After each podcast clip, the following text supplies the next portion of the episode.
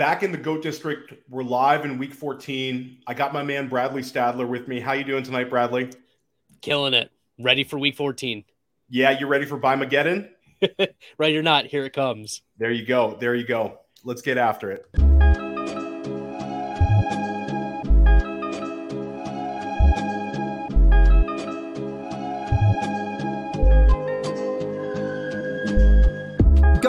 You know the Pope listens. Dynasty, our religion, for the blokes missing. On all of these trades, on all of these plays, on all of these grades. By the end of the day, y'all getting played. So, what you gonna do next? Try to fill up that flex? Send the homie a text. That trash offers the best. You try to make it complex, then they text you back. Now all of a sudden, they don't make any sense. Broaden your horizons, boy.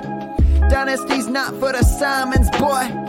Trades not for consignment, boy. Respect your opponent, y'all some piranhas, boy. This my advice from me to you. Open up your cute little podcast queue. Search up GOAT District, my dude. Pop it in your ear, man. Y'all know what to do. It's the. And I always be traded. And I always be traded. And I always be trading. Y'all try to betray them, but first you gotta bait them. Fish.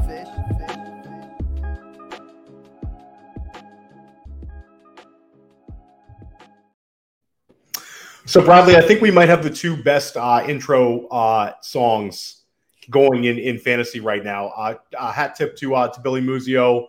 Uh, he does a nice intro as well, but I, I, feel like ours are, are right up there. Gabe crushes it in the intro game, so shout out to him. The you know it's like the uh we do the the ballin ones, which is our, our best ball one, and that that's an excellent song as well. So yeah, shout out. Um, definitely definitely some fire, but this week we loaded it up. We had Pat Kerrane last night on NBC Sports Edge. It was great. It was a really good uh, show. We got into a lot of topics, and and now tonight we have Bradley Stadler.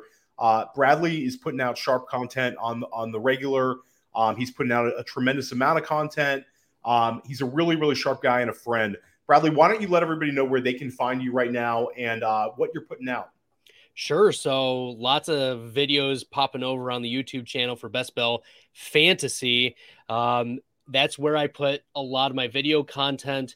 I do a couple live streams a week and then chop those up too and give some individual player takes for uh, for the algo, you know.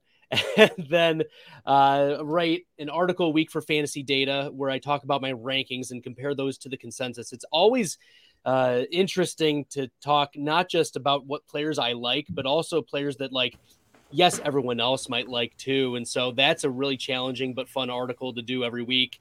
Um, and then they just uh, released week 13's rankings. I finished uh, in the top 10 at wide receiver for this week. So that was really nice. Finished as the top five kicker ranker for this week. So that was also good. I That's don't awesome. even uh, number four at IDP. So I, I don't even know how to spell IDP, but we're doing the best we can with with talking defensive players too.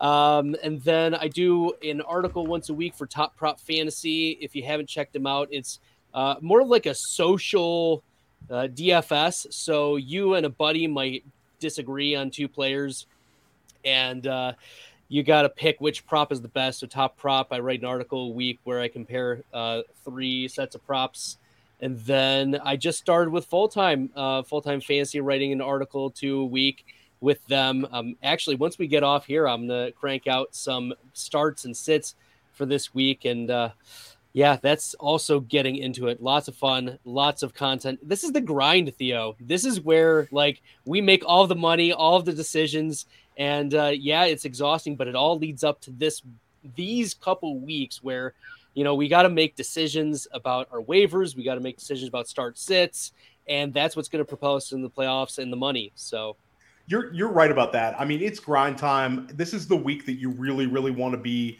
as careful as possible. I'm in the DMs with my with my uh, with my co-managers, uh, you know, or I'm texting with them, trying to make the best possible decisions. Either you're if you're playing in this week for anything, then then you've had a pretty good season.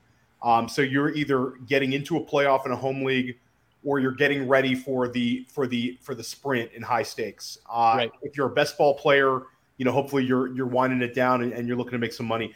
Dan, how pure did you run last night in terms of a fantasy sweat for with your with your teams on Monday night. I know me and you, we survived. This is Right. back to back back to back years. Dan and I are a, a co-managed FFPC main event team where we're in a championship game, and I, I I don't mind our chances this week, Dan. I think we've got a couple positions to navigate, but we are we're able to bully on the fab. We have four dollars, and the other manager only has one dollar. So that's like you're you're walking around feeling like a king right now. But why don't you tell everybody about your sweat from last night? Yeah, I'm just, I'm just worried about the guy who's playing in the third place game with sixteen dollars that he's gonna like hose us over somehow. But uh, he's he's stocked at running back, and uh, you know, so hopefully hopefully he's not gonna be looking for any of the same guys we are. But um, anyway, yeah, last night, um, yeah, it, it all came down basically to the last drive uh, that Tampa did. I had one team where I was just barely ahead with uh, Tom Brady on my team of a team that had Mike Evans, and so if if Brady had thrown too much on that drive to Evans or thrown him a touchdown, I would have lost that game. At the same time, um, you know, you and I were looking for Godwin to not get too many points, um, you know, so that we would win our matchup. And then I had yet a third place where I was not playing directly against Lance uh, at Sports Betting Man, um, but he was just in front of me for the, the fourth spot in a FFPC Dynasty League where um, you know the the top four get two victory points uh, for their points, and I needed to get four victory points this week to maintain my uh, my hold on sixth and last place in the playoffs, which I did by that uh, that last Godwin catch. Um, gave me just enough points to get over Lance and uh, grab that fourth victory point. So it all worked out. It was it was an awesome ending. Uh, I I love Rachaad White. I mean, that's a guy we've been on in the Goat District for a long time, and it was like it was like almost like a movie where he has the the the fumble and then is able to have the, the game winning catch, and for Brady to go back to him and have the confidence in him. That's a guy that I'm just super super excited for next season. I think like where he ends up in redraft will be very interesting, but like rest of the season, if you have Rachaad White. Um, he's had 15 catches over his last two games on 17 targets. I mean, that's about as good as it gets for a running back. That's like McCaffrey esque. Um, what What are your thoughts on him, Bradley, and any other takeaways you had on the game? Yeah, it was impressive that he was all he was the juxtaposition of Ke'Shawn Vaughn. Like if you think a couple years ago, there was a it, it's seared into my brain because um, Ke'Shawn Vaughn was not catching the passes and in fact had a, a very memorable catch, turn, fumble, lost, and then was benched pretty much the rest of the game. Uh, that got me negative points because I had to start Ke'Shawn Vaughn that week. Yeah, Oh, right. You're never gonna forget those. But then, like the idiot that I am, I drafted you know the third round running back for the Tampa Bay Buccaneers in my dynasty leagues yet again, and here we are. Uh, Rachaad White is so much of a better player, and I think that uh, you know his his pass catching acumen coming into the league was really nice. I I wonder if he's going to get stuck in this running back dead zone next year. I think a lot of it is going to be dependent upon who the quarterback is going to be for Tampa Bay, whether they're going to be utilizing him in that way because we know how Brady hyper targets the running back. Um, and so, I mean, White I think he and will. Be, I think he will be. In, I think him. Be, he will absolutely be in the dead zone.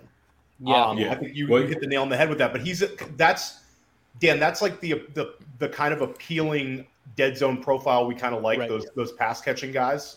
Right. are Yeah, young. you, you you don't want the Leonard Fournette dead zone Yeah. profile, which is you know basically, you know just just waiting to lose uh, all of his snaps. So, uh, and and really, I don't know. Fournette may not be with with the Bucs next year. Tom Brady may not be with the Bucs next year, for all we know. So you know, there's a lot of things going on there. Uh, but Fournette. Uh, definitely was not cuttable this year. Next year, he's a little bit more cuttable. He's got a, a eight and a half million dollar cap hit, um, only five mil with dead cap. I mean, you know, so it's it's it's not nothing for dead cap, but uh, he it would save them, uh, you know, three point five. So Yeah, it's uh, it'll be a fun one to talk about in the in the uh, in the postseason. But uh, I think that you know moving forward, Rachaad White I think we can call him kind of a, a, a safe low end RB two just based on this this pass catching volume.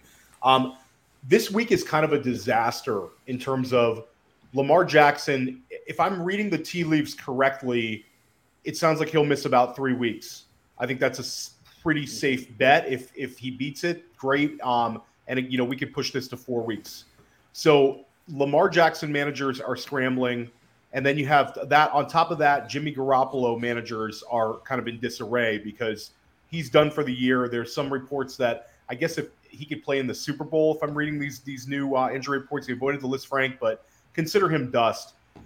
How are you guys navigating the quarterback waters here? And I want to get your take, Bradley, on three guys: Mike White, Tyler Huntley, and Ryan Tannehill, and Dan as well. And how would you handle it if you lost one of these two guys to injury? Yeah, so if I'm ranking these players, uh, I'll I'll go with Mike White first. Uh, I think he's he's in a clear tier above the rest. Uh, then Ryan Tannehill, then Huntley, and then if you're in desperate straits, Purdy seems to be the guy in San Francisco for right now. The reason why you have to be bullish on on White is not only because of what he's done in the past. We've seen three top seven quarterback finishes in his starts. Like he's shown us some ceiling and his willingness to throw the ball down the field, but also he's got some green matchups later on the season. Yes, he gets the Bills this week, but the Bills are not um, not the zero that they were last year. And then after he escapes Buffalo, he gets Detroit, Jacksonville, and Seattle. Talk about like green matchups for not only the quarterback position, but also the wide receivers there. Garrett Wilson, uh, Corey Davis, and hopefully the reemergence of Elijah Moore. I think the Jets are on the upswing when it comes to offense. So if I'm I'm in a clear tier above, and there are some people who are really skeptical about Mike White, and I think he's still on a lot of waivers. So if you are in desperate need, I would make him a stronger priority than than the Tannehills. Like Tannehill, we know what he is. He's a solid quarterback too with a really bad pass catching core that could be hurt with Treylon Burks possibly out. And then Huntley had one really good game, um, but he also gives you a safe rushing floor, 40 rushing yards or more in all five of his games that he played the majority of snaps. So at least last year. So that's how I'm viewing them right now. Dan, what do you think? Yeah, I'm I'm kind of with you. I mean, it's it's got to be Mike White um, in the lead. Um, I don't love Tannehill. Definitely don't love Huntley, but um, you know you you do what you got to do. I mean, if you're relying on Jimmy Garoppolo, you have more problems than just Garoppolo's injury. You are um, a you are a low end streamer at that point. You know, right? Yeah, get, it, it, by score. It's quite possible that you might actually. Uh, make a move to the positive here. Though, if you're if you're starting Jimmy Garoppolo, I'm going to assume that you're in a two quarterback league, and uh, most or all these guys are gone anyway. But um, you know, you never know. Um, but yeah, I, I, I don't love Tannehill because especially if Burks is out, um, you know, we could really see this. Uh, you know, even though he's got some juicy matchups, it, it could still be the Derrick Henry show. Um, you know, and none of his other pass catching options are really that great. But um, you know, some, sometimes the, the great matchup does make it uh, possible for him to give you at least a decent score. Tyler Huntley last year did not do, you know, like my memory of Tyler Huntley last year was like, yeah, he did pretty good down the stretch. And then I looked at what his actual fantasy numbers were. It was like, uh, yeah, let's let's walk that back a little bit. He had basically three of his uh, five games that he started. He failed to crack 15 points in uh, FFPC scoring. And then so, he had the the 40 point week yeah, where yeah. he went insane. So I feel yeah. like it's it's kind of like a um, it's like a Mandela effect where we kind of remember things differently. Right. Um, and like when I I was kind of on the um. So I'll, I'll, I'll back up a step. I, I think like when you think of Huntley, like you kind of think of like a like for like, um, you know, replacement where he's going to get all the the rush attempts, but he's very appealing. And I, certainly, if I needed a quarterback this week I would prioritize Huntley. Like for instance, if I was a Justin Fields manager and I, you know, I had him on on, on bye week this week, I would go hard to get Huntley. Um, but if it was rest of the season, I think it's it's clearly Mike White. I agree with you guys on that one. he had 315 yards passing, and then three, and that was in the pouring rain and cold. I was at that game, and it was not a nice day in in, in North New Jersey. Um, and then 369 yards uh, this past week against Dan's uh, Minnesota Vikings secondary, which is uh, a little choppy right now. Um, but he he looks really good, and I think they they run a kind of like a confident, diverse offense where they're willing to spread it around. Um, the Jets have a little bit of juice, and I think you kind of ride that. Bradley talked about the the playoff schedule. Neither one of you is excited about Ryan Tannehill. I'm just going to throw out the name Kenny Pickett. Do either one of you have any interest in Kenny Pickett as like a QB two emergency play or any appeal in Superflex? How would you uh, compare him to Tannehill, Dan? Would you rather have Tannehill or Pickett? I think I'd rather roll with Tannehill, honestly. Okay. Um, you know, Pickett Pickett is definitely getting down to, into the desperation area. Um, you know, he, he's only averaging about 15 points a game, so it's pretty tough. I mean, I'd I'd almost consider like uh, Andy Dalton over him. Um, you know, I if I was relying on Pickett, I'd I'd even take like Brock Purdy as a backup if I had to. Um, you know, it, it, it just could be that bad. Uh, and Bradley, would what's your thoughts on on Pickett? Anything to add with him? Yeah, I I mean, George Pickens is uh, has been struggling to get the targets down the field. Uh, Diontae Johnson has been gathering the targets, but they've been low A dot type of reception, so that's not going to.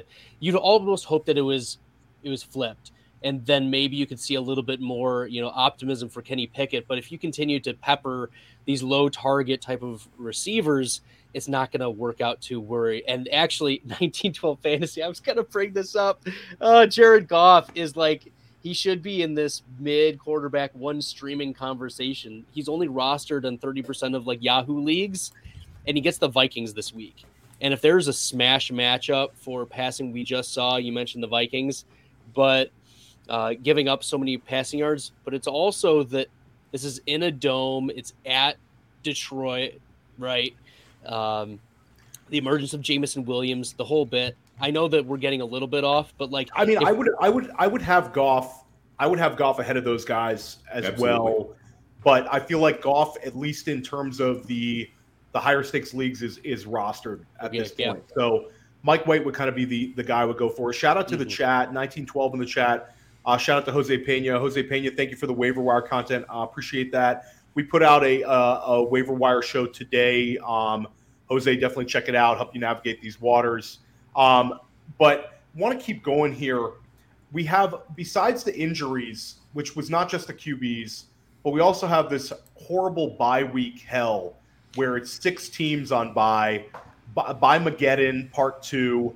First off, how dumb is it that the NFL has six teams on bye week in week 14, where some teams had their bye weeks like two months ago, and now you're and now you're you're interjecting like six teams to get a rest here. I feel like it's it's kind of like not only unfair to fantasy players, which I know they don't really necessarily care about, but they should, but it's unfair to certain NFL teams who who get this, you know, extra rest this late in the season. I mean, Dan or Bradley, do you have any, any thoughts on just the the very late bye weeks?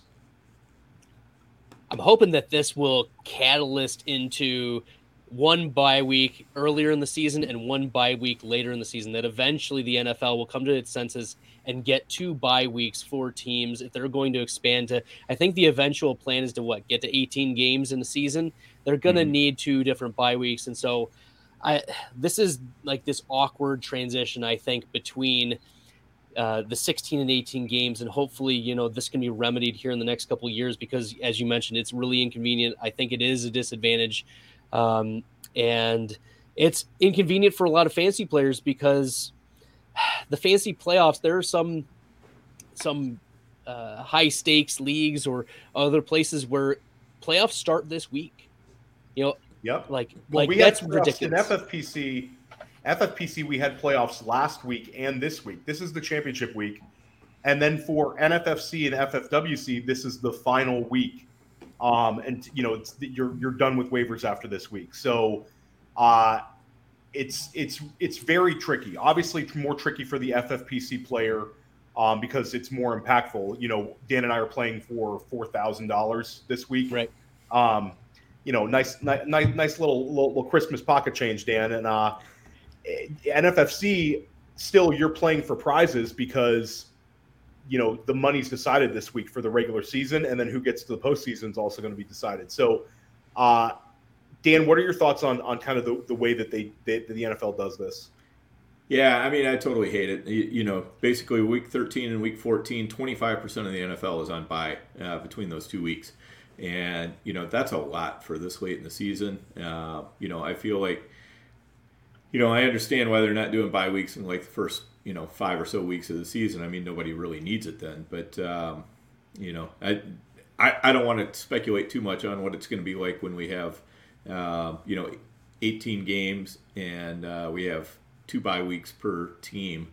That's that's going to get really ugly for fantasy because you think about how many teams are on bye right now. Because again, they're not going to be throwing any of those bye weeks in the first few weeks or the last few weeks, so everything's going to be jammed in the middle. So you're gonna you're gonna see probably you know weeks where like there's 10 teams on bye or something um, you know which is I, I, I, you know that's not great for the nfl product either i don't think so you maybe maybe they'll keep it at one bye week i don't know and you could have easily had four teams on bye last week and four teams on bye this week if you right. wanted to do it like that it's just the fact that they go two and then six is kind of crazy but it is what it is so the teams that are on buys are atlanta Chicago, Green Bay, Indianapolis, New Orleans, and Washington. So there's obviously some very impactful fantasy starters. We talked about Justin Fields, you know, Aaron Jones. You now have Christian Watson. Uh, you have on obviously Jonathan Taylor, Michael Pittman.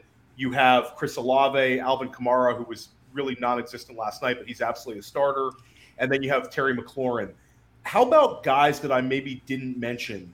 Are there any bye week sneaks Bradley that maybe somebody in, especially in like a home league, you know, might have access to that could potentially be cut this week and then really help you out in the fantasy playoffs? For sure. One that comes to mind is Jahan Dotson, the first round pick for Washington. I mean, he, Treylon Burks has had his time. Uh, Christian Watson has had his time. Garrett Wilson's had his time, right? Drake London has had his moments. But Jahan Dotson's been like this forgotten first round pick, and I I'd come around to drafting a lot of him in the best ball, but I mean he came off three weeks where he was eased in from injury and finally just explodes back onto the scene. Was wide receiver 18 last week, nine targets, five receptions. He had the touchdown. He played 85 percent of the snaps, and he got back to what he was doing with Carson Wentz back during the first you know four weeks where three of those four weeks he was a top 24 wide receiver so if you're looking for a flex play later on and this is what we're talking about sneaking like he's not going to show up in the projected points right he, you're going to see like the seven or eight pointers the ones that don't matter but jahan dotson is a, is a player that can be a wide receiver too a flex play for you here come in um, near the end of the season um, Dan, any other thoughts on uh, on on Jahan Dotson? Yeah, I mean, obviously, I, I think Dotson is a, a great sneaky one to to bring on board if he's available. Um, another one I'd throw in there is Khalil Herbert. Um, yes. He he should be coming off IR, I think, this week, um, and you know he he was handling close to fifty percent of the touches uh, for Chicago on the ground, uh, or at least the running back touches. Um, and and Justin Fields is not running quite as much, or at least he didn't this past week. Uh, you know, so things could be setting up really nicely for Herbert. So if anybody, uh, you know, had to drop him due to you know all the bye week problems we're having right now, and you can pick him up, uh, that's that's definitely a great move. Um, another one I'd throw out there, uh, you know, this this one's a little bit more off the wall maybe, but Romeo Doubs. I don't think, um, you know, he's he's going to probably come back this week. Uh, I don't think he's going to be on many people's radars. Everybody's kind of, you know, they're all in love with Christian Watson. Uh, you know, but Allen Lazard is not really doing anything special, and they may want to see what Doubs can do uh, the remainder of this year. I mean, it's a lost season for Green Bay. Um, you know, so if they're putting Jordan Love out there potentially, uh, you know, I I think they might kind of de-emphasize Lazard a little bit and emphasize uh, Doubs and guys like that. Maybe even uh, Samori Toure uh, you know, might be a, a, a, really sneaky one for really, really deep leagues. And then, do you guys have any interest in in Rashid Shaheed, who oh, had, you know, I think I think that's one that's kind of sneaky for me because Uh, you know, we he's he's so explosive, and all it takes is one type player. And going into the bye week, I think they they gave him four targets last night. Um, so you know, you go into these bye weeks and these teams self scout. He might be a guy that you could. I mean, I know he's available in in pretty much everywhere in high stakes, so you can actually get him. Um, I completely agree on on Jahan Dotson, um, and I and I agree on Khalil Herbert, but I think those guys are going to be a little less available. But like if you're going super deep, uh, I think that um, Shaheed is interesting. Uh, Dan, any thoughts on him and Bradley as well? Yeah, I'll yeah, jump uh, in with. Oh, you go for it, Dan. Yeah, I you know, Shaheed is one of those guys that you're gonna. He's he's only going in your lineup as a prayer. Um, you're holding you your breath, and you want a long touchdown. Yep, but you you know if you can get that 70 yards and a score, um, you're you're in good shape. Um, so you're saying just, he's Gabe Davis?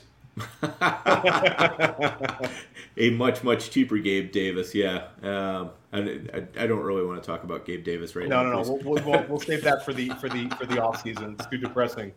There we go. Yeah.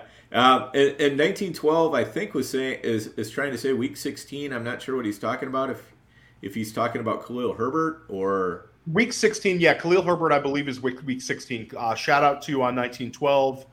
Um, uh, he he he went uh, let's see, week week he was put on IR before week 11, right? So 11, 12, 13, 14. So you should be able to come back in week 15. Um, that that I need to double check, but either way, I can I agree with you. I mean, if you get two starts out of him in the fantasy playoffs, um, you know, especially with attrition, where where things happen, you know, you've seen you've seen a lot less talented players than Khalil Herbert have good week 16s. Uh, so ah. he's definitely one. And then how okay. about yeah, nineteen twelve is right. There was a buy in there, which can't count for IR, so he is not coming yeah. back until week sixteen. That's a good. Point. And then uh, Deon Jackson's been dealing with injury, but are you trying to hold on to your Jackson shares where you can, Dan, or are you, are you parting ways? And I ask you that because you know we'll put it in the high stakes context where you're not going to be able to carry him into the playoffs. Yeah, that's that's one I'm kind of taking on a case by case basis. You know, if I feel okay at uh, running back, I you know he might be one of those that I'm I'm actually getting rid of. But if um, you know if I'm really desperate at running back, I'm going to be dropping some of those wide receivers that'll probably never hit my lineup, and I'm going to be putting guys like Deon Jackson and uh, Matt Breida and guys like that onto my teams. So, um, you know, he could go either way for me. Now let's do a little bit of dumpster diving. Let's talk about this week specifically. Who are some possible players that you can add that might be on the waiver wire that you could plug into your lineup? Um, any kind of sneaky starts for this week? Bradley, why don't we start with you on that one? Yeah, let me pull up. Uh, well, the Fantasy Pros rankings. It's the first time. Uh, so today is Tuesday, and I'm finally looking at the the rankings and uh, some deeper dive players, um, you know, if we're skeptical about if we're skeptical about Jameson Williams getting any snaps at all, um, Kalif two Raymond, routes run this past weekend in his in his first game back. Two routes run. Yeah, Kalif Raymond. The Minnesota Vikings give up the most receiving yards to wide receivers. That's interesting to me. Same with Josh Reynolds. Like, I'm not sure which one I want but that's going to be discernible. I want one of those outside wide receivers. Um, and let's see who else. Uh, or DJ Chark, even if you're yeah, not sure about a flex play. Uh, Marvin Jones, the Tennessee Titans give up the most wide receiver touchdowns and the most fancy points to wide receivers. So if you're looking for a deeper flex play, Marvin Jones is uh, someone that you could consider. And uh, at running back, let's let's not discard uh, Zonovan Knight right away. Michael Carter's supposed to be back for this game, but the the rumblings are that Zonovan Knight is still going to be the lead back, even with um, with Carter back. He was earning a role even before the Carter injury. So not just that like Zonovan Knight is going to get some run, but he very well may be the lead back and worthy of starting in your leagues uh, as we get into week uh, week 14. Yeah, I think Zonovan Knight is is a is for me like a back end RB two. Like I, I think he looks tremendous. He has over 100 yards in back to back games. He he looks like the he looks the most comfortable running um, on any running back we've seen for the Jets besides obviously Breece Hall this year. He's like you know what they've been lacking. So I completely agree with you. I think Carter is is the change of pace, and Knight is uh, the back you want. Um, Dan, any anything to add on any of these guys we talked about, or, or do you have any other kind of sneaky starts, dumpster dive guys? Yeah, so a couple of them. Uh, you know, if if Michael Carter doesn't come back, then we got to go with Ty Johnson because he's a guy Love who it. can, you know, what he he's going to be in the Michael Carter role if if Carter's not there, and that's probably going to be worth, you know, eight to twelve points, something like that. And then uh, in Seattle, we don't really know what's going on exactly. Um, you know, but there's some some Seattle running backs you can take some shots at. Um, it sounds like DeeJay Dallas maybe has the the high ankle sprain. That's what we were um, talking about in the in the pre-show. It's it's an absolute mess because yeah, DeeJay Dallas has the high ankle, um, and Pete Carroll said it's kind of a high ankle sprain, which means it's probably a very bad high ankle sprain. Probably means he he's getting ankle surgery at the very moment we're talking. Uh, and yeah, then or, or they're Homer, amputating. Who knows? I mean, Homer's got the Homer's got the knee strain yeah, you got you got to kind of hope Homer comes back. If he comes yeah. back, he's he's definitely the pickup. Um, I think uh, I'm trying to think who's the uh, who, who's that third running back? I'm I'm well, blanking we on his talked name. about it. Wayne, like they signed Wayne Gallman. Yeah, and I feel like you, like Wayne Gallman probably just jumps Tony Jones. Or do yeah, you, Tony Jones. That's it. Thank yeah. You. it's, it's super. It's super choppy. Gross. It's super choppy. Yeah, yeah. At that point, you know, you're you you are very very desperate. Um, you know, you you you have found the the layer of sludge at the bottom of the dumpster, and you are. You're Oscar the Grouch at that point. You're living in the dumpster. Yes. Um, I'll throw out to you guys instead of trying to navigate. If it was like a one week start, instead of trying to navigate the the running backs in Seattle Noah Fant looks pretty good right now, and I think that there's a chance that they could be a little more pass happy with Gino willing to take shots. Noah Fant had four catches. He found the end zone. Um, he had probably his best game of the season fantasy wise. So that would be like again, we're talking dumpster diving. We're talking about I'm in a bind. I need to find somebody who's who I can stick into my lineup and hope that they get me, you know, 10 to 15 points.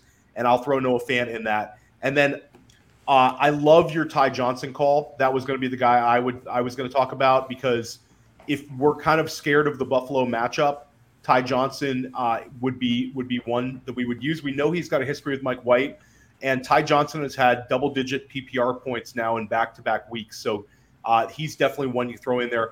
And then we're going to talk about tight ends in a little bit, but your thoughts on on Chig Okonkwo, the Maryland Terrapin, now Tennessee Titan uh, who led the Titans in targets, led the Titans in in in yardage this past weekend. Uh, obviously, it helped it helped his stat line that, that Treylon Burks went out. It was very unfortunate. Treylon looked incredible on the touchdown catch.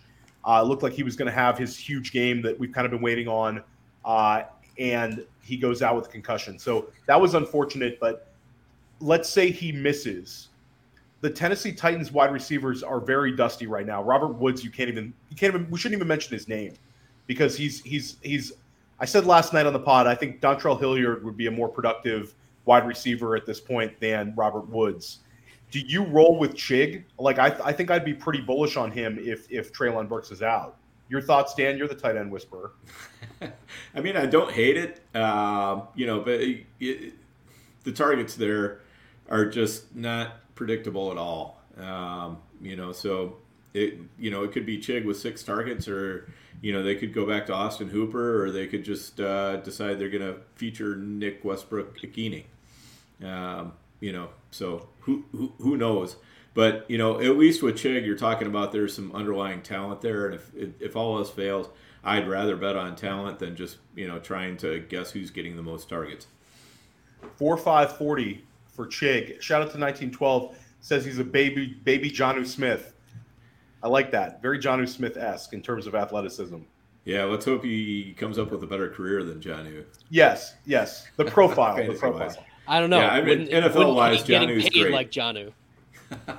That's it. Get that Jonnu money. For sure, for sure. Um, so Chig's a rookie, um, and you know, obviously, it's a it's a. I would say this rookie class has exceeded a lot of people's expectations. Um, I think in terms of dynasty, people were slightly sour on using using uh, 2022 first round picks because of this, you know, vaunted 2023 class. But I think the 2022 class is definitely you know, punched above their weight class. They've certainly, you know, uh, exceeded expectations. I don't think it's even an argument at this point. Uh, how good are these rookie wide receivers? Chris Olave, Garrett Wilson, you know, I'll throw Christian Watson in there based on his productivity, but how special is this class of wide receivers? Uh, are we talking about a a class that we look back in five years and we're like, this is one of the better classes, or is this just a guys jumping into opportunity and maybe capped ceilings. Uh, Bradley, kind of a big picture perspective on these rookie wide receivers you're seeing this season.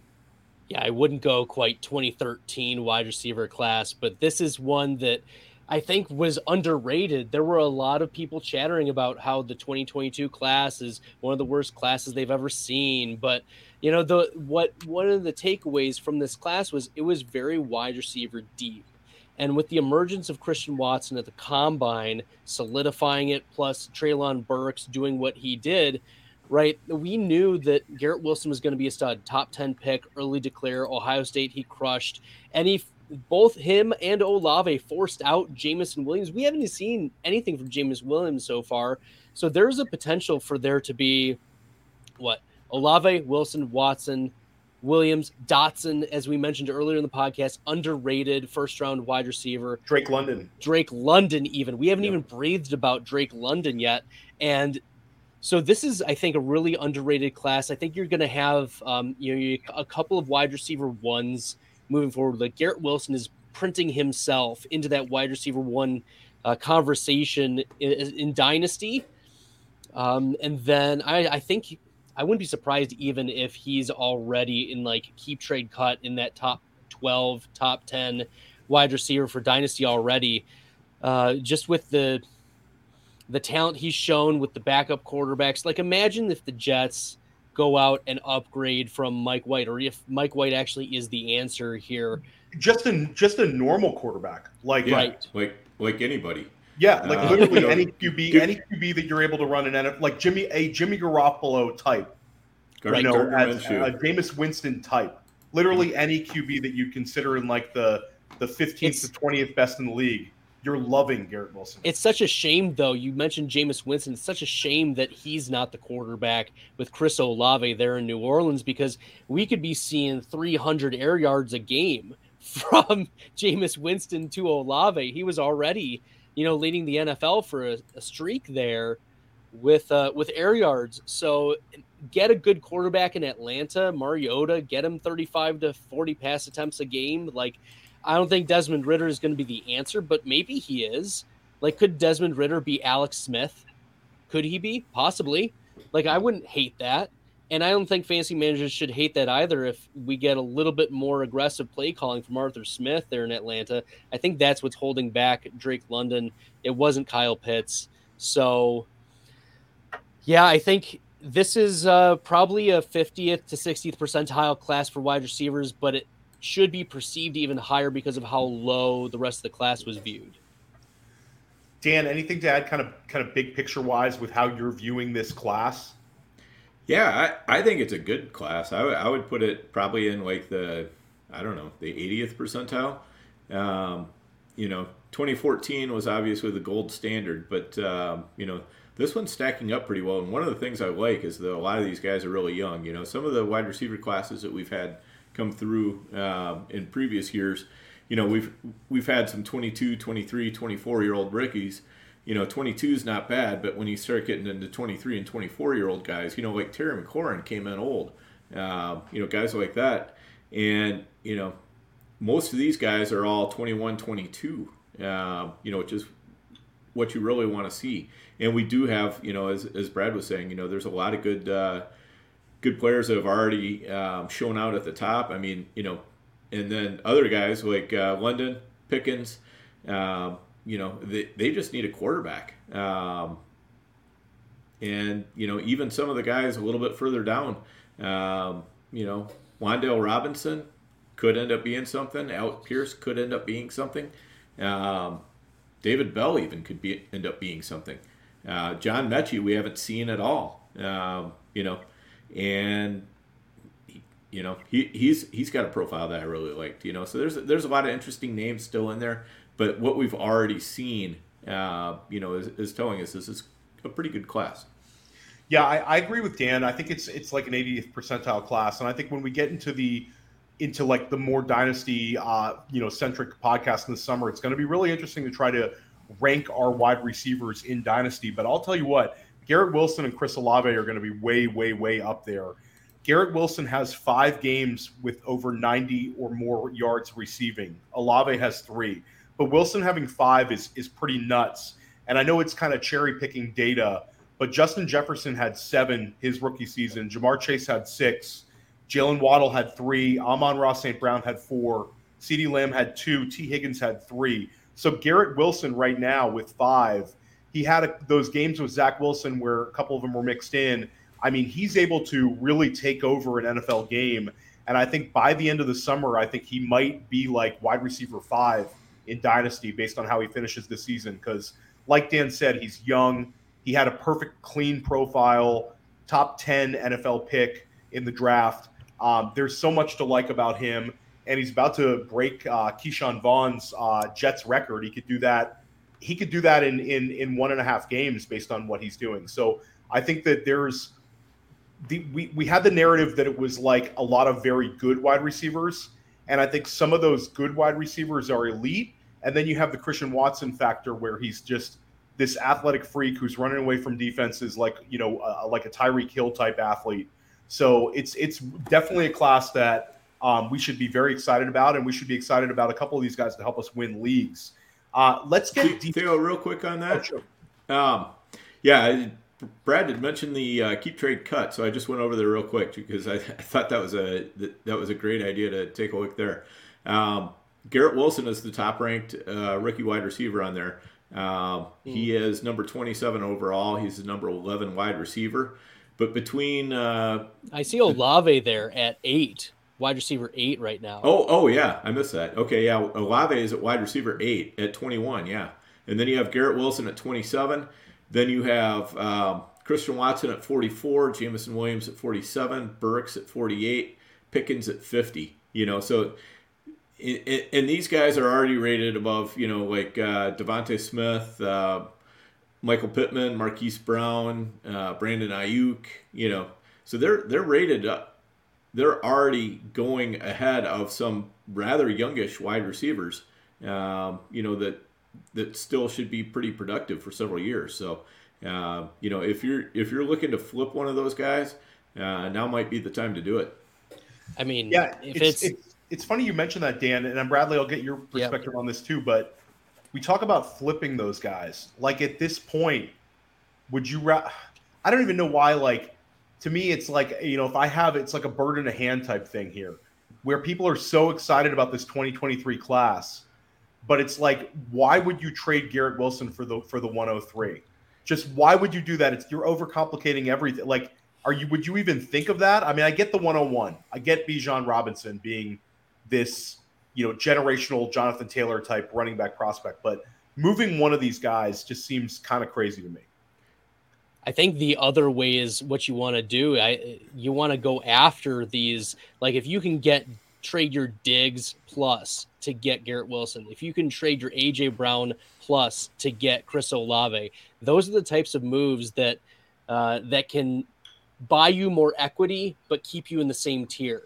And uh, like AJ Brown right now is the wide receiver four. Jalen Waddle, I mean, I like Jalen Waddle, but he is he the wide receiver three in Dynasty? I think that's a little spicy based on, you know, com- if you're comparing your thoughts versus consensus, I think that's a little much, you know. Like if you can trade Jalen Waddle for Garrett Wilson plus, that's what you're looking to do. Yeah, yeah, definitely. You know, and you can kind of go like uh, I was I was going to mention this in 1912, had it right on the head. Flip Watson right now, uh, you know, because you could flip Watson for, uh, you know, you, you could trade Watson for Marquise Brown, and you know, Marquise Brown is only like a year or two older at most than uh, Watson, and I I think is probably going to have a much better year next year. But you know, we'll see. I, I just don't think that efficiency is going to keep going for Watson. So that you know, the hyper efficiency is what you want to flip right now if you can. I would flip him because of the questions about Aaron Rodgers. I wouldn't do it mm-hmm. necessarily because the efficiency directly. The in, the inefficiency is going to be drawn from it's Jordan Love throwing the ball next year in Green Bay. At least you know if I'm a scorched earth Green Bay Packers fan over here, you know. there you go. There you go, Bradley. Um, the it's super interesting. Just quick around the horn. You mentioned I'm a little surprised. I guess it's you know it probably is not quite updating daily on keep trade cut. I'm not sure though, but yeah, I feel like it, might be a little recency bias with Garrett Wilson, where because he's had such a big back to back games. But if you could pick between Olave and Wilson to have on a dynasty roster, Dan, which one are you going with? Man, that's really tough. Um, I probably I'm going Garrett Wilson, um, just because I think he's on a better team. Um, Olave, we've got questions. You know, we've got questions about quarterback for both of them, but we we don't have as many questions about the rest of the offense um, with Garrett Wilson as we do with Chris Olave. And I think having you know some more dangerous weapons around him helps Garrett Wilson, whereas Olave can pretty easily right now be focused on by uh, defenses. What about you, Bradley? Yeah, I would take Garrett Wilson as well for similar reasons with the team, but also because uh, New Orleans doesn't have a first round pick to play with. You know, in this in this coming year's draft, they're not looking great. Uh, they traded their first round pick away to Philadelphia. Uh, the Eagles are, have set themselves up for success, and so if they're looking for are addressing the quarterback position, they're going to have to do it on the cheap. Or compare that to the Jets, who, as you mentioned, like they could go out and get a Jimmy Garoppolo for a late first, which is where the Jets' first is probably going to be this year. Uh, or they could go out and get Derek Carr, you know, for a late first. I think that that taking on a contract, I think that's a reasonable thing to do. So there's more optimism about how the Jets have been operating as a team as of late. Um, and competitively, Lord knows what kind of offense they're going to have. So uh, that's where I would go with with Wilson. So we just talked offense the whole show, and we rarely get defensive in the GOAT district, but every point kind of matters uh, when you get to, to this point in the season. Uh, we all saw the Cleveland Browns defense put up a 30 spot this past week. Uh, I mean, literally put if you started the Browns on defense, you won your fantasy matchup unless you have a complete dud of a fantasy team. Is there any sneaky defenses that you guys are looking to add or just use? You can go as as broad as you want here. Um, Bradley, any defenses that people should be trying to scoop up that maybe possibly under the radar? Okay, so a couple of them that came to mind uh, one is Tennessee right now. Their consensus tight uh, defensive uh, special teams 14. They get Jacksonville this week. Tennessee is really stingy against uh, the running game. They get Jacksonville. They get the Chargers, who may or may not have Mike uh, Mike Williams back. They put a lot of pressure on you know their secondary, but then they get Houston week 16, and then Dallas might be like coasting by then in week 17 uh, it's very possible. So the Titans are uh, on the radar, but for me, the Raiders. Uh, I love that. Are, that's the one. That's great. Just for this matchup alone. Right. They get the Rams, and it, it look. This is the crazy thing. Adam Schefter is reporting that not only did the Rams, you know, they claim Baker Mayfield today, but the the, the Rams are in a position to actually consider starting Baker Mayfield. Like that is on the table. It's, it's the weirdest. Thursday. It's the so, weirdest. So, it's so the weirdest story. What is the, the deal? Do they do they not have cable in uh, L.A.? They, they McVay was watching old Oklahoma uh, tapes. He was wa- he was nostalgic and he was watching old, you know, Baker Baker Mayfield Heisman Trophy year and uh, Baker Mayfield rookie year Browns. That's the only tape he needed to see because he'll be able to mold him. I I thought maybe the cable was out. I I didn't know. Okay, so real talk about the Raiders. They're not just for this week. Um, they get the Rams this week. They also get the Patriots at Vegas, and then they go to Pittsburgh, and then they get San Francisco with Brock Purdy week 17. And they're coming off three straight games of being a top 13 DST. They're not a zero. Okay. So they get to the quarterback. They they do, and credit to Maxx Crosby. So I, I would go with the Raiders as my number one pickup as a sneaky DST. Dan, anybody you're on? Yeah, I would I would throw in um, Atlanta is has got a sneaky good spe- schedule, and right now, you know, they're going to be on bye week 14, but then they've got the Saints, they've got Baltimore, they've got Arizona, uh, you know, which is a, a, pretty nice way to to get through that uh, the playoff weeks of 15 through 17. Um, so I'd I'd be thinking about them as well. Um, most of the rest of it, though, I think you're going to be just kind of mixing and matching a little bit. Uh, you know, like Cleveland, I was I was not on them because they they just have done so horrible the entire season. I was like, yeah, I know it's Houston, but you know, how good is it going to be really? You know, and I had like Seattle and some other teams, so I'm like, I ain't dropping any of these guys for uh, for you know for Cleveland. Turns out maybe I should have, but oh well. I mean, how I mean, highly you're not able is... to you're not able to pick to predict uh, scooping scores from the two yard line. What is wrong with you? I know, right? I'm I'm, I'm still how, working on my game there. How highly uh, rostered is Dallas going to be this week? Like oh, in DFS? God, yeah. Dallas, Dallas is the ultimate. Dallas, smash. Dallas could Dallas could beat Houston, could legitimately beat Houston forty-two nothing. It could and be it could be all defensive game. scores. Yeah, it, it, it, it, could be extremely extremely ugly. I'll throw out, especially for home leagues. A lot of people are, going to uh, cut the Commanders' defense this week because of the bye. If you have a chance to stash them, that Week 15 game in Washington against the New York uh, is where Washington's going to be playing for their playoff life. Uh, that's that's a defense I'd be looking to stream. Uh, I really like your call on the Raiders. That that was going to be my call for this week. It's kind of like a it. We talk about it doesn't have to be a complicated game. You know, like just stream the defense against the team in the horrible quarterback situation, and if they're willing to start Baker Mayfield after he gets off a plane, Sean McVay is just kind of that's like the jump in the shark moment for Sean McVay, where you're like, what, what's going on here? The guy thinks he's a, a, a genius and he can just fix anything, kind of deal. Because that's about the worst idea that I've ever heard. Um, they say he's learning the playbook on the plane, so it's he's not. I mean, Bryce Perkins you know? or Baker Mayfield. Give me Bryce Perkins. Uh, yeah, I, I, think I might take Bryce Perkins there too. Yeah. I mean, Honestly, Man, I'm so stuck on my priors. it's uh, it's crazy. I, I, mean, Josh Johnson was just signed by the the 49ers, and I I would take Johnson over over Mayfield at this point. Um, you know, in terms of like a veteran that you could plug in for one game, I'm rolling with Johnson, who's done it a million times. Uh, so it's uh, it's it's definitely definitely choppy water. Um, real real quick, do you guys have any interest in Odell Beckham?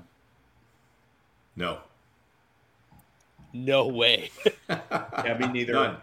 I, I, think it's I think it's a it's kind of a move on. I've I've I've wrote about him in a waiver wire column every single week as a guy where he's going to sign. He's going to sign. Still hasn't signed, and now we're getting word that the Cowboys are apprehensive. It's just kind of a circus, and the Rams are out. I think that the I'll say the only team that I would have any interest in is if it becomes a New York Giant just because I don't think he's signing with the Giants without kind of a promise that he's going to get playing time and and would have an opportunity for more targets than he would in in in Dallas uh, or a team like that. But I will say you'd have to be in dire straits to add him at this point. So uh, we we can move on from that. Uh, let's talk. Let, let, let me go back real quick on defenses, just in case oh, you know for, for those of us who are you know anybody who doesn't play in the really deep leagues. Um, you know if it's possible in your league that the Chiefs defense, if you're playing in you know more shallow or less, you know less sharp leagues, the the Chiefs defense could be available. If they are, they're they're a great one to snap up. They've probably got about the best schedule I think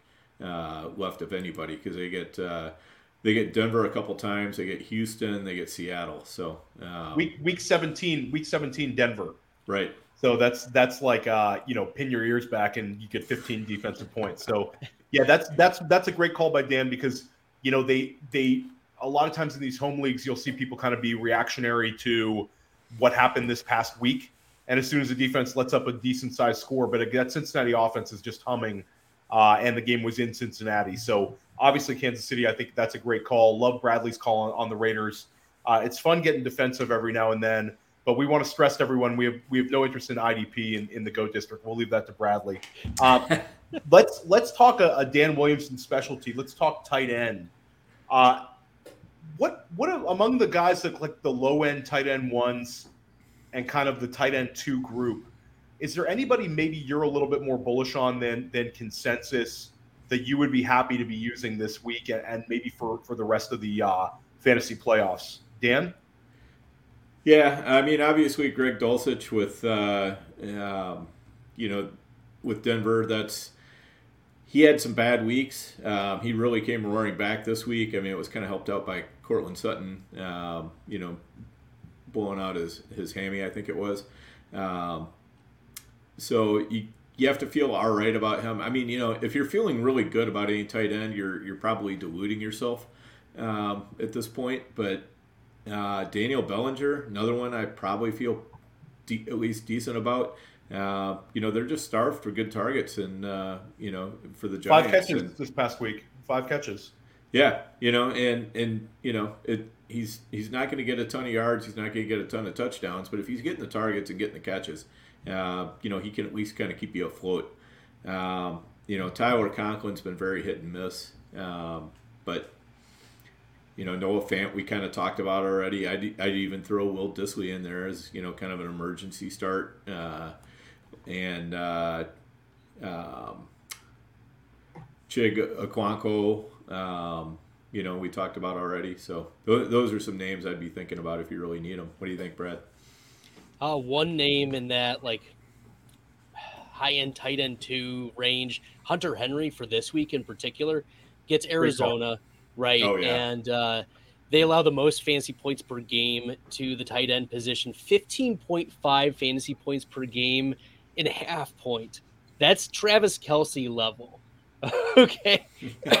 like you're getting the streaming Travis Kelce every week. And we've seen ceiling games from Hunter Henry. It's not like he hasn't done anything this year. He's had a tight end four finish against Cleveland. He almost had two tight, two touchdown catches uh, just two right. weeks back. Had one. He was the back. tight end three against yep. Minnesota, right? And now he gets Arizona, but also next the following week he gets Vegas and then Cincinnati and then Miami. Those are games where you can imagine Mac Jones is going to have to play catch up so Hunter Henry is an interesting play, not just for this week, but moving forward. Um, you, you, mentioned Dulcich. Um, he has a tough matchup this week against uh, Willie Gay, the linebacker. So there's the IDP sprinkling in. But, you know, you can't hate the amount of targets he's had. Um, he's running all of the routes. And you mentioned with Sutton being out, right? Six for 85 he didn't score a touchdown was still a top four tight end. That's how bad the tight end position is uh, right now. It's it's real gross. And if someone drops Taysom Hill this week because of the bye week, he needs to be scooped up just because you saw what happened yesterday. Like he's skilled enough. They're gonna give him some touches. Alvin Kamara, you can't trust him as much, you know, as you'd like. So Taysom Hill's gonna get a, a few more sprinkled in, and he's probably gonna qualify. So yeah, I think that um, David Njoku is also someone that has fallen off the radar, needs to be put back on it. Like Njoku, when he was healthy, was uh, you know the the tight end two, tight end six, tight end five, tight end eight, you know, uh, over the last few games. So you need to um, need to be picking him up. He's the consensus tight end twenty two this week on Fantasy Pros, David hmm. Njoku. So I, I suspect that would probably go up if we knew for sure he was playing. Right. Yeah, I, I love uh, uh, Dan's call on Bellinger. Like Dulcich, I would I would have it as as the top of this tier, just because I think with Sutton out, I think he's got the highest ceiling. Um, I, I I like the the I like the Bellinger call just because I think he's got a, a safe uh, target floor. Um, I think that he's going to be used. Um, we talked about Chig a little bit earlier, and I love uh, Bradley's call on on Hunter on Hunter Henry. Um, let's give a quick shout out to the FFPC. Um, Dan, are you getting excited about maybe some uh, some the postseason contests coming up in the FFPC?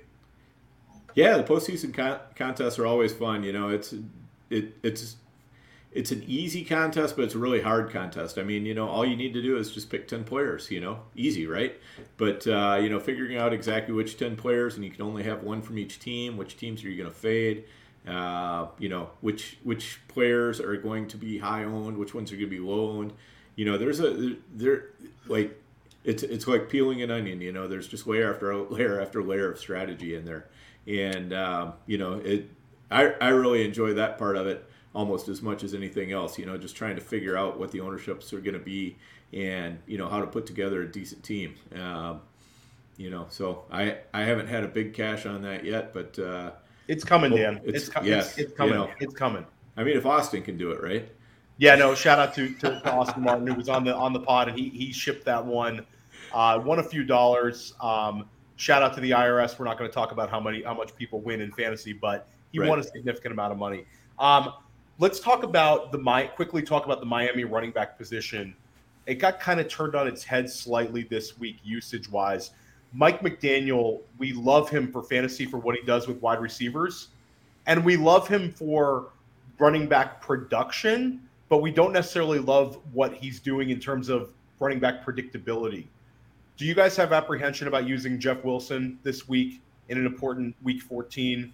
And do you think that maybe Mostert's going to be worked in a little bit more? Are you looking to start both? Are you avoiding it? I mean, how are you handling this? Either one of you guys. I'll, I'll I'll start. I mean, if you're not nervous about starting somebody who got you three points last week, um, you you probably need to find a new hobby. Um, so yeah, I'm nervous about it. Don't fear the Reaper with uh, Miami Right. Dolphins. But on the other hand, I mean, you know, last week is last week, and you know, you, you can't you can't necessarily hold that against him. Uh, you know, he could, you know, he is a big part of that offense.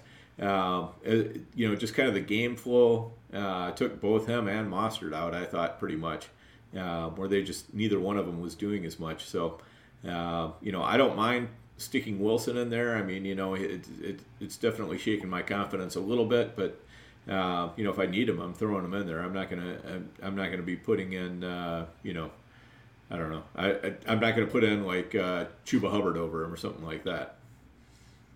Bradley, any uh, what's your take on, on the situation there?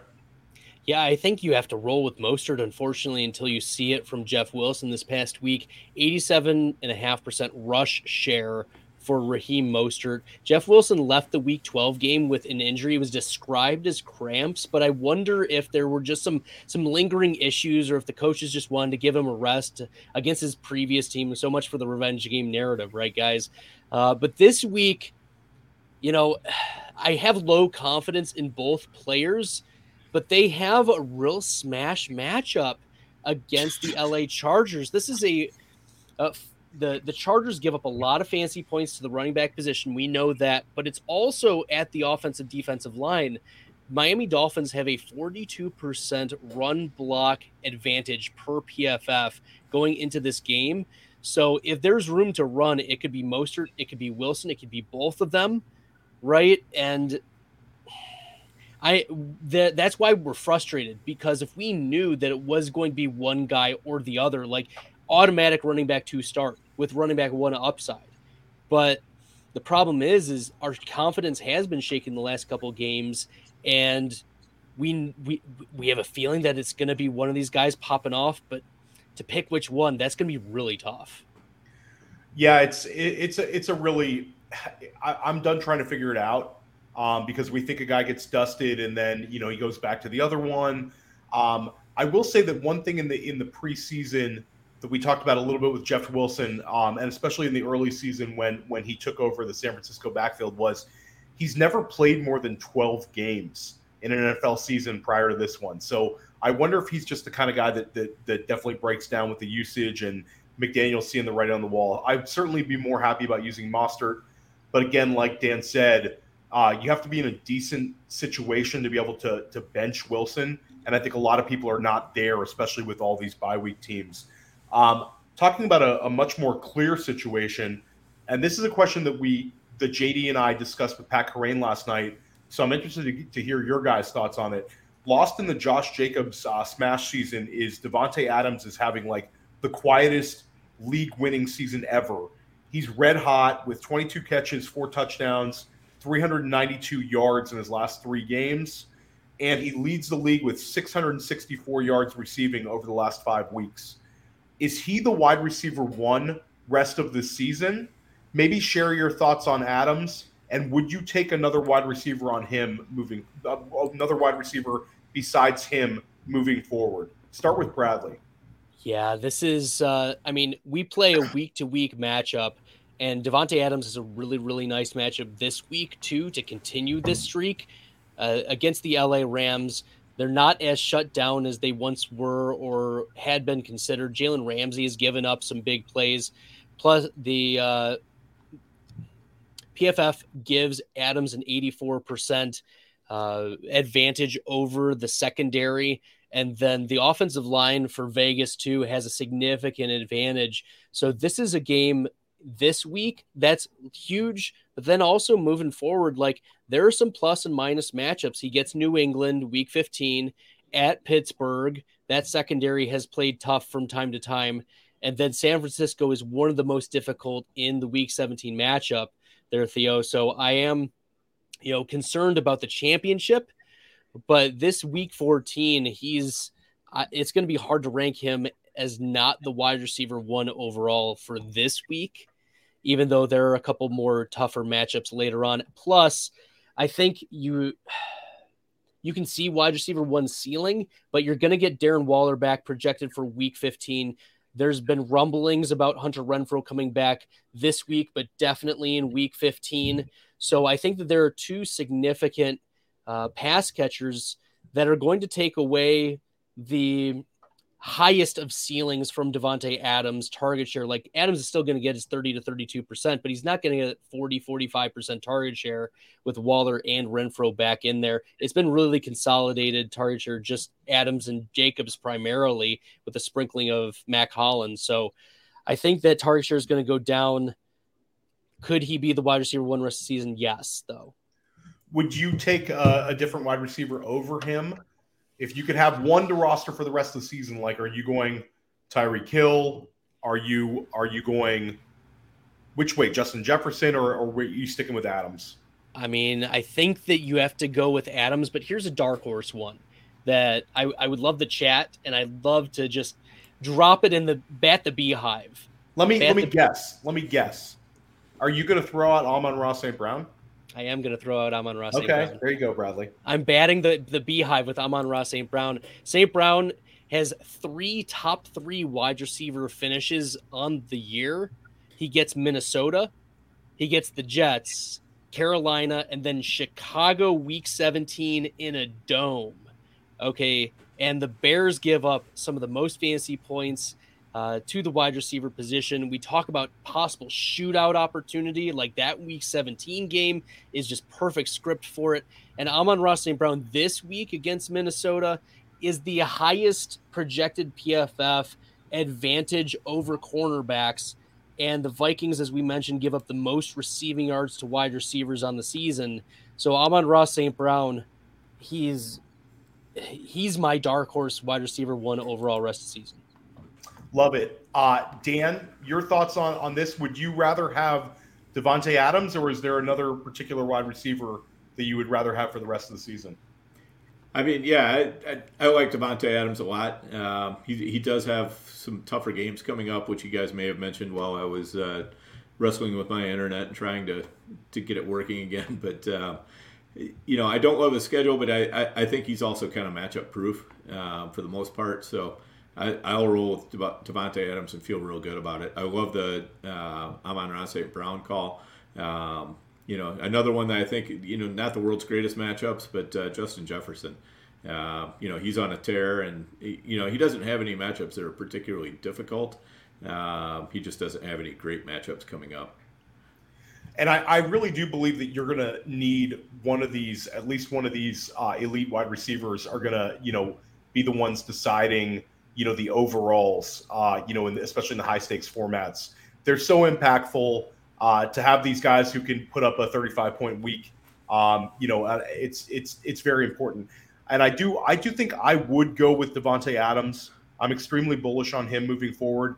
I get the argument that maybe a banged up Jaylen Waddle might help Tyreek Hill, but I think there could be a matchup in the playoffs where you know defenses are, are eventually able to focus a little bit more on Hill and at least slow him down where he's a you know 100 100 yards type game with no touchdowns where that you know he maybe finishes his uh, wide wide receiver 12 range where I don't necessarily see that with Adams. I just think he's a very safe target floor, especially with the threat of Josh Jacobs. Uh, we're at uh, an hour and 10 minutes. Bradley's been very generous with his time here. We really want to get your league winners, Bradley. You can start with the, the, the cream of the crop blue chippers, and then I want you to give us a couple of these off the radar guys, maybe a particular RB2 or three, maybe a hmm. wide receiver three that you'd love to have on your on your fantasy rosters in the playoffs. Yeah, I mean, uh, D'Andre Swift should be on there. He's got look. He finished this past week as uh, as the running back five overall, and we mentioned the Detroit has the schedule that's really interesting. But it's not just that the schedule is interesting; it's that D'Andre Swift has the talent profile, and now he's getting the usage. Right, the the training wheels are off from you know the the weeks where he had missed from injury 14 carries, six targets. That's 20 opportunities for D'Andre Swift. And he's being undervalued completely. I think this is a, a, player who, you know, we were drafting end of the first round, beginning of the second round, and for good reason because he has all of the, he's the Alvin Kamara type. He's that type of profile. And so if I, like, I feel like I'm team Lions you know and unfortunately like i'm so close to detroit that people are like you've got the got the blue glasses on bradley what is going on with you but you know it's to be lions here near the end of the season they're sixth in fan in they're sixth in team points on the season they've got good matchups and swift is there that's interesting to me zonovan knight we mentioned uh, earlier in the podcast as someone who is extremely sneaky um, he looks to be getting a majority of share in the Jets' backfield. You want to be taking a shot on him. I wish I could have been more bullish on Kyren Williams.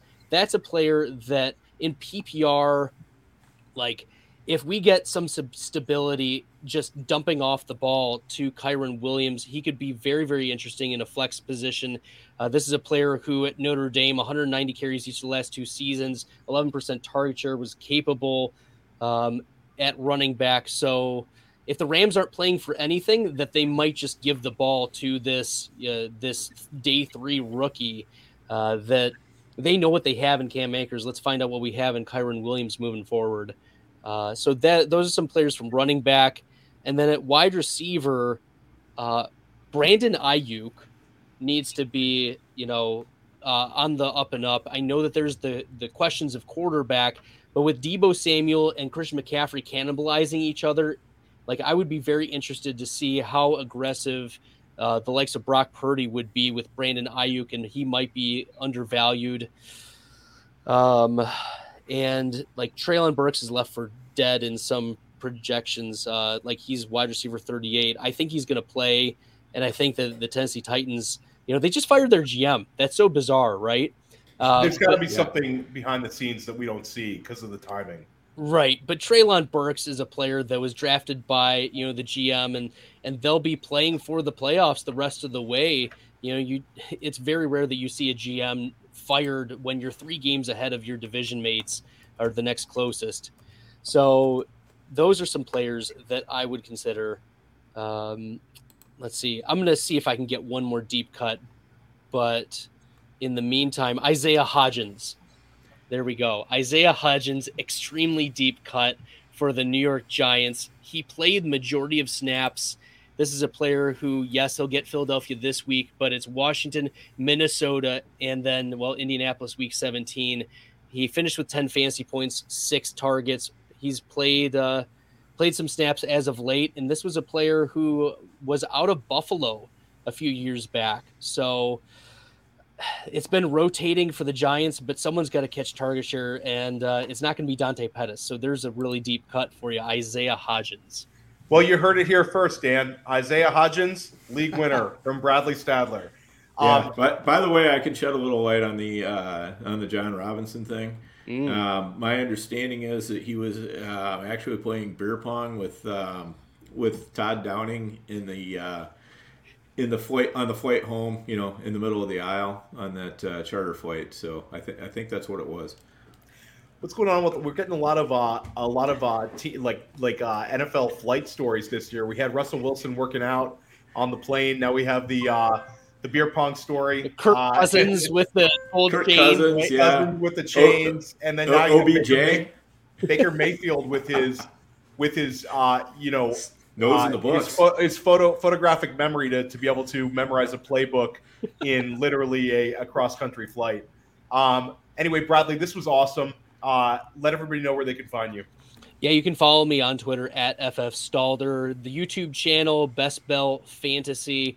Um, we're growing a lot over there, uh, putting up a lot of content, uh, pumping it out weekly, and then also during the off season, I'm excited to get some more um, deep dives and player comparisons for you, but also some structural things. I think that's one thing that I want to focus more on this year is fewer player takes in the best ball and more focusing on how can I structure my teams uh, to to optimize for these types of Week 17 conversations. We'd love to have you back on to draft best ball with us. Uh, we're going to get those going pretty much as soon as the Super Bowl's over, maybe before Dan. Uh, Dan, let everybody yes. know where they can find you. Yeah, absolutely. Uh, yeah, you can catch me at Overhyped Sleeper. Drop the final E from Sleeper. Um, I, I, definitely will be drafting best balls before the Super Bowl, uh, as long as I have a forum, forum to do it in, and I am absolutely sure that uh, the FFPC, if, if no one else, will definitely provide that for us. So looking forward to that. But, uh, you know, first we got to finish off this year. So we want to finish off strong. Make sure you're, uh, you know, this whole show is just get out there, uh, be checking that waiver wire, dig deep, think think hard about, uh, you know, what kind of players are going to work for you. Just get through this week, get into next week, and get through the sprint. Yeah, 100%. Dan and I are going to ship our FFPC main event team this week. I feel really good about it. Uh, we're playing for a lot uh, right now in the GOAT District, and uh, I hope our listeners are as well. Uh, thanks again to Bradley. Tune in Thursday night. We're going to be back. Uh, we have a tailgate, and we have the defending FFPC main event champions, Go Bills, uh, Nick Costantino, Dom Baragni, and Sean Stutzman. really good guys. We got to meet them in Vegas. you know, Dan and I were out there for the for the main event. Uh, really good guys. They listen to the show. Very, very sharp players. Uh, I compete against a couple of those guys in leagues. I've drafted against those guys. Uh, they're no joke, and obviously they have the receipts to, to, show for it. And then Friday, Dan and I are going to be sitting down uh, on a 3 p.m. show with Adam Levitan of Establish the Run. Uh, we're loading it up this week. Thanks for joining us in the district, and everybody have a great night.